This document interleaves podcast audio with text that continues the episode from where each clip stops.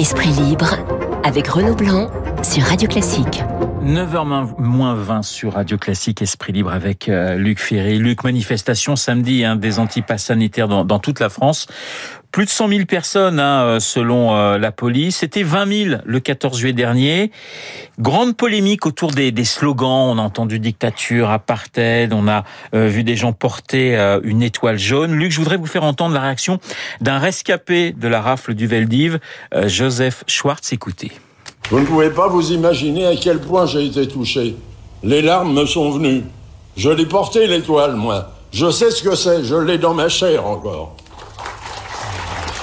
Je crois que c'est le devoir de tous, le devoir de tous nos concitoyens, de se lever, de ne pas laisser passer cette vague outrancière, antisémite, raciste, qui rôde. Je crois que c'est un devoir Voilà, Joseph Schwartz, très ému hein, qu'on puisse porter euh, l'étoile jaune en 2021 euh, au nom de, de la liberté, du pass sanitaire. Luc, votre, votre réaction?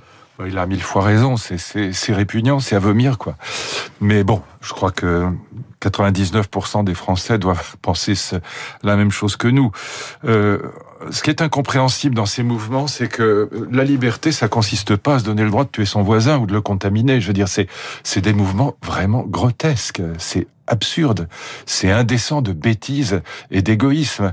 Et donc, euh, que, le, la vaccination obligatoire est impossible en France. Hein. Sur le, ce serait les recours en Conseil d'État ou en Conseil constitutionnel seraient, seraient probablement gagnés par les anti-vax, en tout cas les anti-pass. Et donc, euh, euh, la vaccination obligatoire, ça tient pas la route. Hein. Je l'ai dit cent fois, j'ai vérifié les choses auprès de grands constitutionnalistes.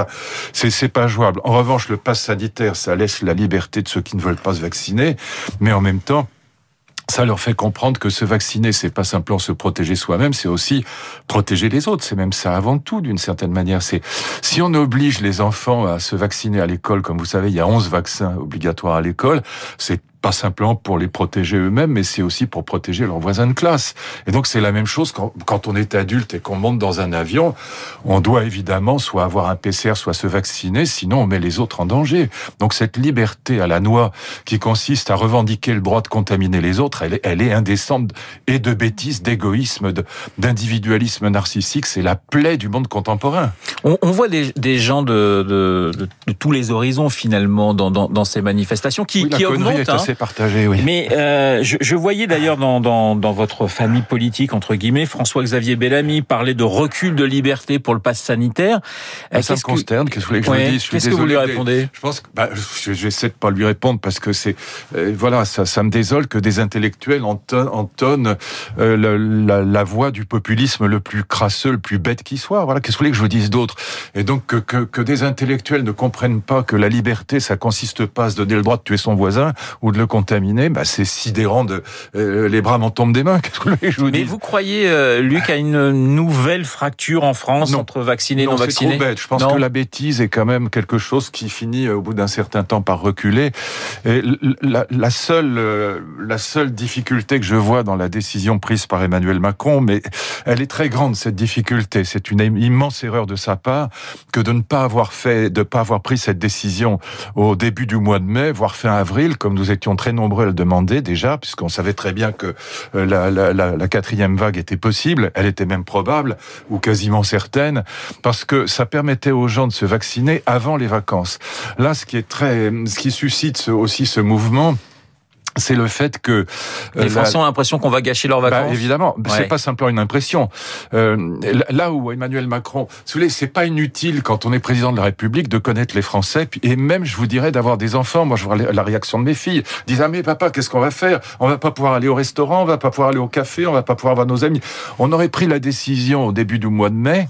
Euh, ça laissait aux gens la possibilité de se préparer pour les vacances, d'avoir la double dose avant les vacances, et ça aurait évidemment suscité beaucoup moins de difficultés. Depuis le début de la pandémie, euh, notre gouvernement, notre président prennent les décisions chaque fois à trois mois trop tard. C'est quand même trois mois dans cette pandémie, c'est catastrophique. Vous voyez qu'aujourd'hui, on a 12 500 contaminations. On a, je sais pas, ça, ça a doublé, triplé en quelques semaines. Et donc, euh, on voit bien que la, la vitesse de décision, la rapidité de décision est quelque chose d'absolument fondamental dans cette affaire. Mais dans le discours d'il y a une semaine, ce qu'on peut remarquer aussi, c'est que j'allais dire qu'il a, il a réussi quelque chose puisque on n'a jamais vu autant de gens se faire vacciner. On est monté jusqu'à 900 000, je mais crois. C'est très bien, ça, ce, ce week-end. Mais ça, c'est formidable. C'est pour et ça on que est... à peu près à 30 millions, un peu plus de 30 millions de Français qui ont deux doses. Donc et on ça, va. Ça, c'est très très bien. Oui. Et simplement, il aurait fallu le faire au début du mois de mai parce que ça pourrissait pas les vacances des gens. C'est tout. C'est ma, ma seule. euh, Enfin, c'est un peu plus qu'une nuance parce que c'est le, le, fait de le faire trop tard est évidemment catastrophique pour les gens. Mais et donc ça, ça explique aussi ces réactions parce que les gens se disent mais enfin vous foutez nos vacances en l'air. Bon, mais sinon la, la, décision est évidemment la bonne. Et encore une fois, la, la vaccination obligatoire c'est pas jouable. Oui. Ça n'a pas de sens. Bon, d'abord il faudrait que, enfin ce que me dit mon ami constitutionnaliste, c'est qu'il faudrait que les, les, autorisations vaccinales soient définitives et pas provisoires pour que ça passe de, dans, en cas de recours devant nos conseils euh, juridiques suprêmes.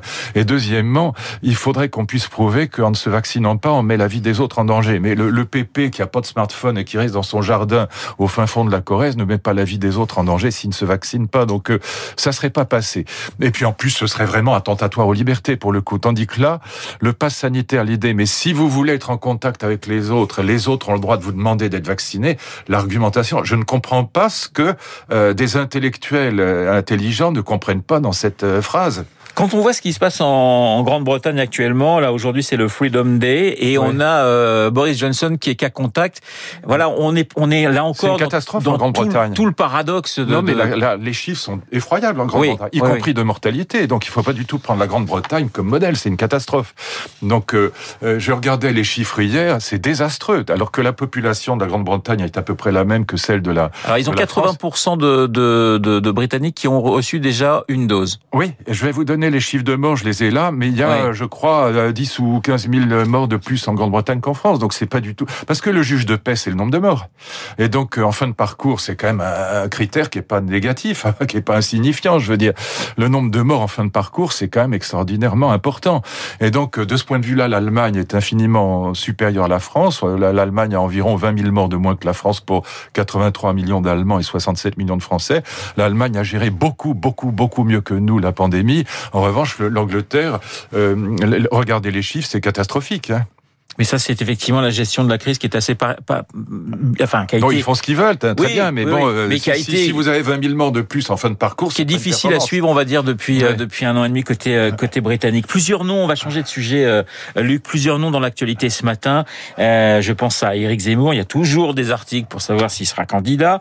Euh, Angela Merkel, euh, donc après son son périple aux, aux, aux États-Unis, donc qui revient en Allemagne et qui et qui euh, s'aperçoit effectivement de, de, de, la, la catastrophe avec ces inondations. Et puis, Éric Dupont-Moretti, mis en, en, en examen, doit-il démissionner lui? Oui, évidemment, oui. C'est pas, c'est pas la, la, la, question ne se pose même pas. Il, il la serait... présomption d'innocence euh... Non, c'est pas le sujet. C'est pas le sujet présomption d'innocence. Le sujet, c'est ministre de la Justice. La présomption d'innocence est un excellent principe. S'il était ministre des, des choux farcis ou secrétariat d'État au tricot, je dirais il y a pas de problème. Présomption d'innocence, ça s'applique. Mais c'est le chef du parquet. Donc vous vous pouvez pas être à la fois mis en examen et le patron du parquet, le, le chef de la justice. Ça n'a pas de sens. Et donc euh, oui, il doit démissionner. Évidemment qu'il doit démissionner. On, on voit d'ailleurs la présomption oui. d'innocence. Encore une fois, pour un autre ministre, je ne dirais pas ça. Je défendrais la présomption d'innocence et je dirais, écoutez, il est, il est ministre de je sais pas quoi, de l'Europe, de l'éducation, ce que vous voulez. Il n'est pas jugé parti. Mais là, il y a conflit d'intérêts. Donc c'est pas, on peut pas être ministre de la Justice mis en examen.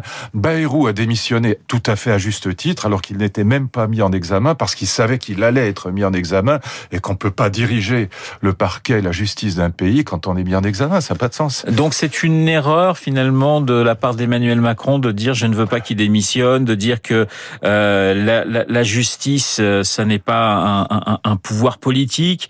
Euh, Est-ce que c'est c'est pour vous? Et donc il ne souhaite pas que le garde des sceaux euh, quitte ses fonctions Vous pensez Après, que c'est une erreur? C'est pas une question d'erreur. Après c'est un choix politique. Après est-ce que ça l'arrange de garder euh, Dupont-Moretti? Alors après c'est un choix politique.